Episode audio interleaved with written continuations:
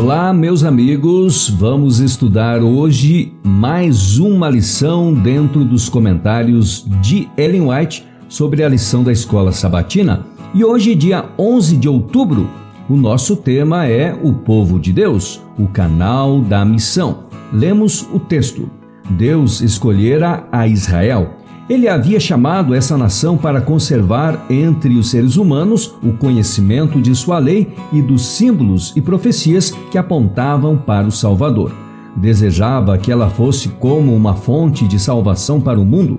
O que Abraão tinha sido na terra em que peregrinou, o que José tinha sido no Egito e Daniel nas cortes de Babilônia, devia ser o povo hebreu entre as nações. Devia revelar Deus aos seres humanos. No chamado de Abraão, Deus havia dito: Eu o abençoarei, seja uma bênção. Em você serão benditas todas as famílias da terra. Gênesis 12, 2. O mesmo ensino foi repetido pelos profetas. Vocês são a luz do mundo, declara Cristo assim brilhe também a luz de vocês diante dos outros, para que vejam as boas obras que vocês fazem e glorifiquem o Pai de vocês que está nos céus. Mateus 5, versos 14 e 16. A obra de Deus na terra, nestes últimos dias, deve refletir a luz que Cristo trouxe ao mundo. Essa luz deve dissipar a densa escuridão dos séculos Homens e mulheres imersos em trevas pagãs devem ser alcançados por aqueles que, uma vez, se acham em condições idênticas de ignorância, mas que receberam o conhecimento da verdade da palavra de Deus. Essas nações pagãs aceitarão ansiosamente as instruções que lhes forem dadas acerca de Deus. Muito preciosa é a Deus sua obra na terra Cristo e os anjos celestes a estão observando a todo instante. À medida que nos aproximarmos da vinda de Cristo, mais e mais serviço missionário há de ocupar nossos esforços. A mensagem do renovador poder da graça de Deus será levada a todo o país e região até que a verdade circunde o mundo. Antes, porém, que essa obra se possa efetuar, devemos experimentar aqui, em nossa própria pátria, a operação do Espírito Santo sobre os corações.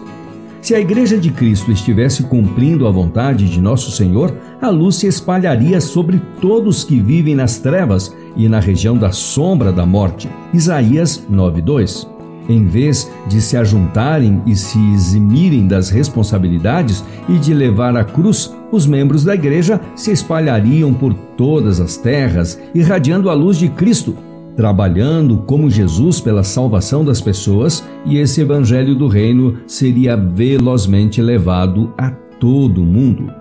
A cruz do Calvário deve ser exaltada perante o povo, a fim de que lhes absorva a mente e concentre os pensamentos. Então, todas as faculdades espirituais serão acompanhadas de um poder divino que procede diretamente de Deus.